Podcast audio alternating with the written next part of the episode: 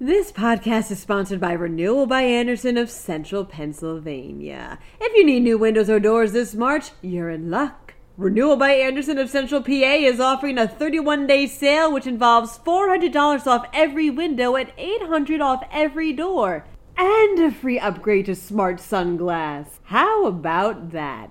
Call 717-727-7558 or drop by rbacentralpa.com slash deals for more information. The Gingerbread Man founder is planning a comeback with a restaurant in Mechanicsburg. Also, Pennsylvania reportedly may be getting up to $1 billion from a national opioid settlement.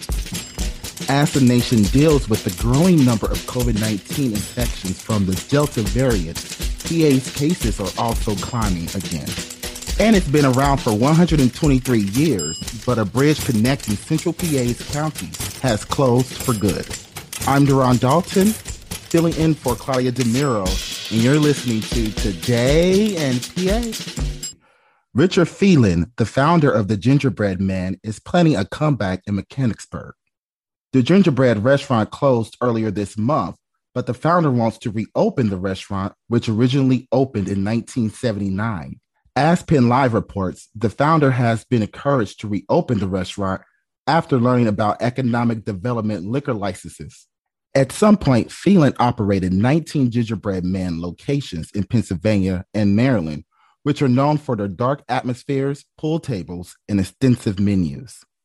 Pennsylvania is up for one big payday the state could receive up to $1 billion, part of the $26 billion national opioid settlement with Johnson & Johnson, as well as three other major pharmaceutical distributors in the U.S.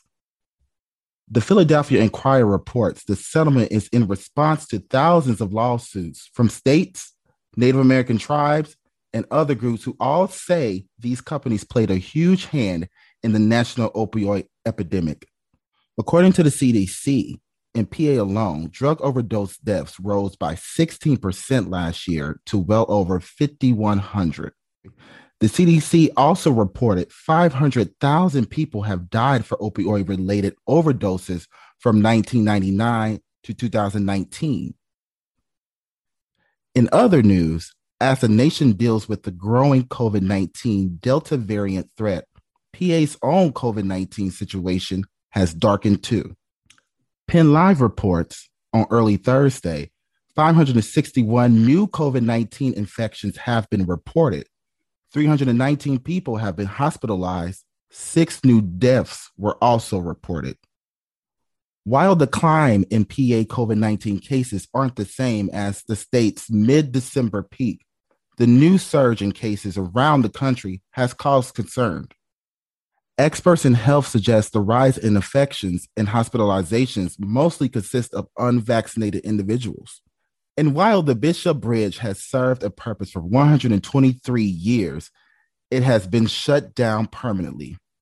The bridge connected Central PA's counties for generations, though, due to potential repair costs adding up to be $300 million, as well as light traffic, Cumberland County's officials announced the closure. Well, that wraps up today's episode. For even more Pennsylvania related news and beyond, head over to pennlive.com.